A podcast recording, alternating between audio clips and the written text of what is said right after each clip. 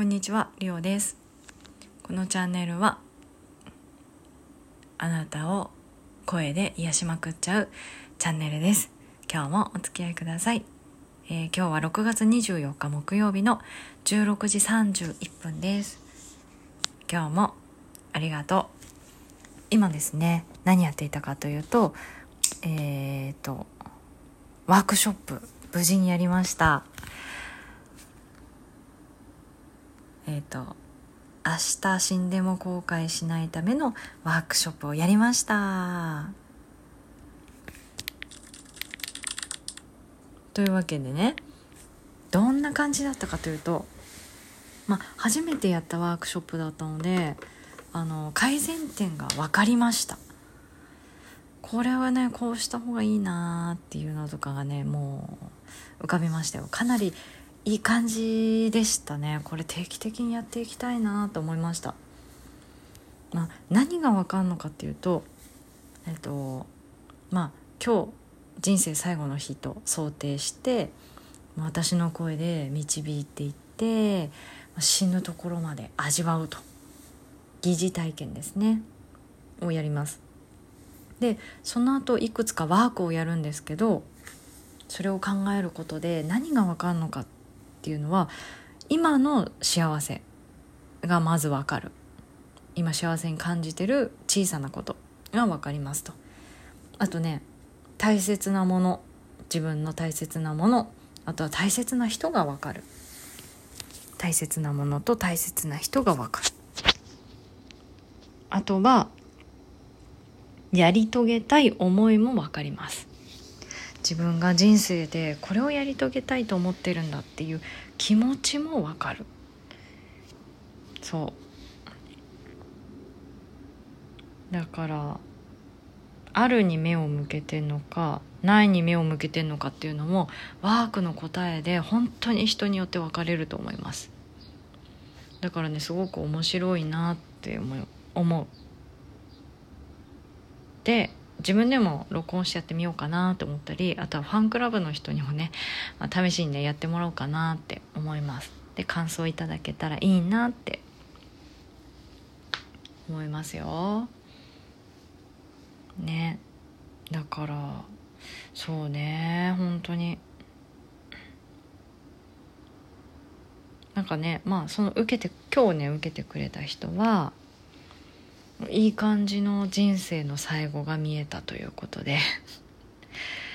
まあその人はね、えーと、いろんなところに飛び回って好きなところ行って好きな人に会ってっていうのが、まあ、人生のテーマ、コミュニケーションだから、コロナで会えないけど会えないのはやっぱりコロナを通しても嫌だったってことだねっていうのが分かりました。ズームじゃなくて会いに行きたいと。そうで、いろんな経験をしたいと思ってるし、子供にもいろんな経験をさせたいと思ってる人でしたね。だから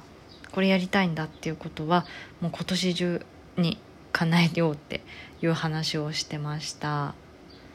ね、自分でもやってみようかな。 こ, これね結構かなりね、その人は清々しい回答だったんですけど、私自身はね、えーと、これはにねんぐらい前に、まあ、同じようなワークというか自分でね、えーと、本を読んでみたんですけど、その時はねボロ泣きでしたね。泣いて泣いて泣いて止まんないぐらい